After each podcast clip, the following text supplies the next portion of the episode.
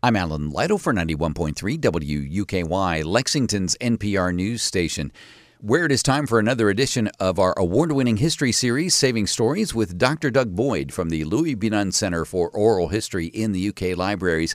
Doug, the University of Kentucky lost a treasure over the weekend, a name long associated with oral history. Terry L. Birdwhistell died this past weekend at the age of seventy-two. Terry Birdwhistell worked at the University of Kentucky for over fifty years. He'd been a graduate student. He was an archivist. He became the university archivist. He was the head of special collections. He eventually served as the dean of libraries.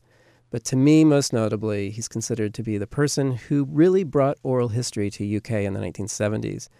Eventually established the Louis B. Nunn Center for Oral History, and in two thousand eight is really responsible for hiring me as the director. And he conducted interviews on a variety of projects over the years. And over that time, he did hundreds and hundreds of interviews. His final interview was just two weeks ago, bringing his career interview total up to nine hundred thirty interviews.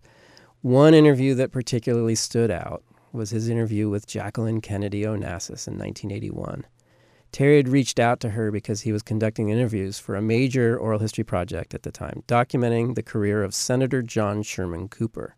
So even though Cooper was a Republican, he and his wife, Lorraine, were very close personal friends with John and Jackie Kennedy. I thought we'd begin by uh, asking um, if you can recall some of your first impressions of uh, Judge Cooper. Perhaps how you first got to know he and Missus Cooper, and then what some of your first impressions were. I think I first got to know him maybe fifty-two. I was married in nineteen fifty-three. I remember that he was, we used to go to Charlie Bartlett's for dinner, mm-hmm. and Charlie Bartlett, so I was interested in Jack, and the Coopers were sort of going out together. Mm-hmm. I mean, we'd have many pleasant evenings there, and Senator Gore was often there. One thing about Terry is he's a really, really good interviewer. And I was so intrigued by this particular interview that I thought in two thousand fifteen I would sit down with Terry and interview the interviewer about his experience interviewing Jacqueline Kennedy Onassis. At that time, nobody interviewed Jackie Kennedy. Right. You know, she was working at the publishing house there in New York. Uh, she'd been married to Onassis, and he had, he had died by that time. Mm-hmm. uh, she was just uh, a person that you would see uh, in a in a photo in some kind of a news magazine or a popular magazine, walking down the streets of New York. You know, and everybody would go, "Oh, that's Jackie Kennedy." Knowing all that, I said, "Well, what if?" You know, I don't know. Uh, what prompted me, really, but one day I was just sitting there and I just typed up this letter to Jackie Kennedy. Uh, I guess I knew she was at the, whatever the publishing house was, I forget. Uh, put it in the mail. One of my favorite moments in this interview really demonstrates how much research Terry would do for his interviews.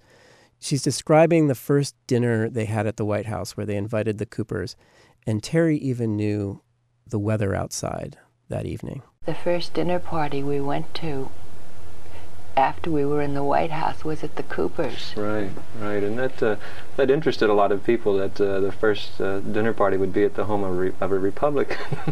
Well, they were just our beloved friends. I think we'd made the date before. I think it was for some, I think there was some dance or something in Washington that happened. I think there was a snowstorm that night, wasn't there? Oh, yes, and then I guess the Secret Service ran by with so many loads of sand and everything. You know, it was meant to be rather quiet. But Terry's interview with Jacqueline Kennedy Onassis and my interview with Terry about that are both available and searchable online at Kentucky Oral History dot org. And you have a podcast episode about Terry and Jackie. Yes, the very first episode of the Wisdom Project podcast is about this interview and is available wherever you get your podcasts. I know this was very, very hard for you to put together this segment in particular. Well, Terry was very much my teacher. He was my mentor, and above all else, he was really my close friend.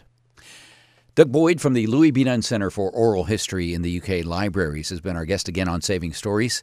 Take heart. Thanks for having me.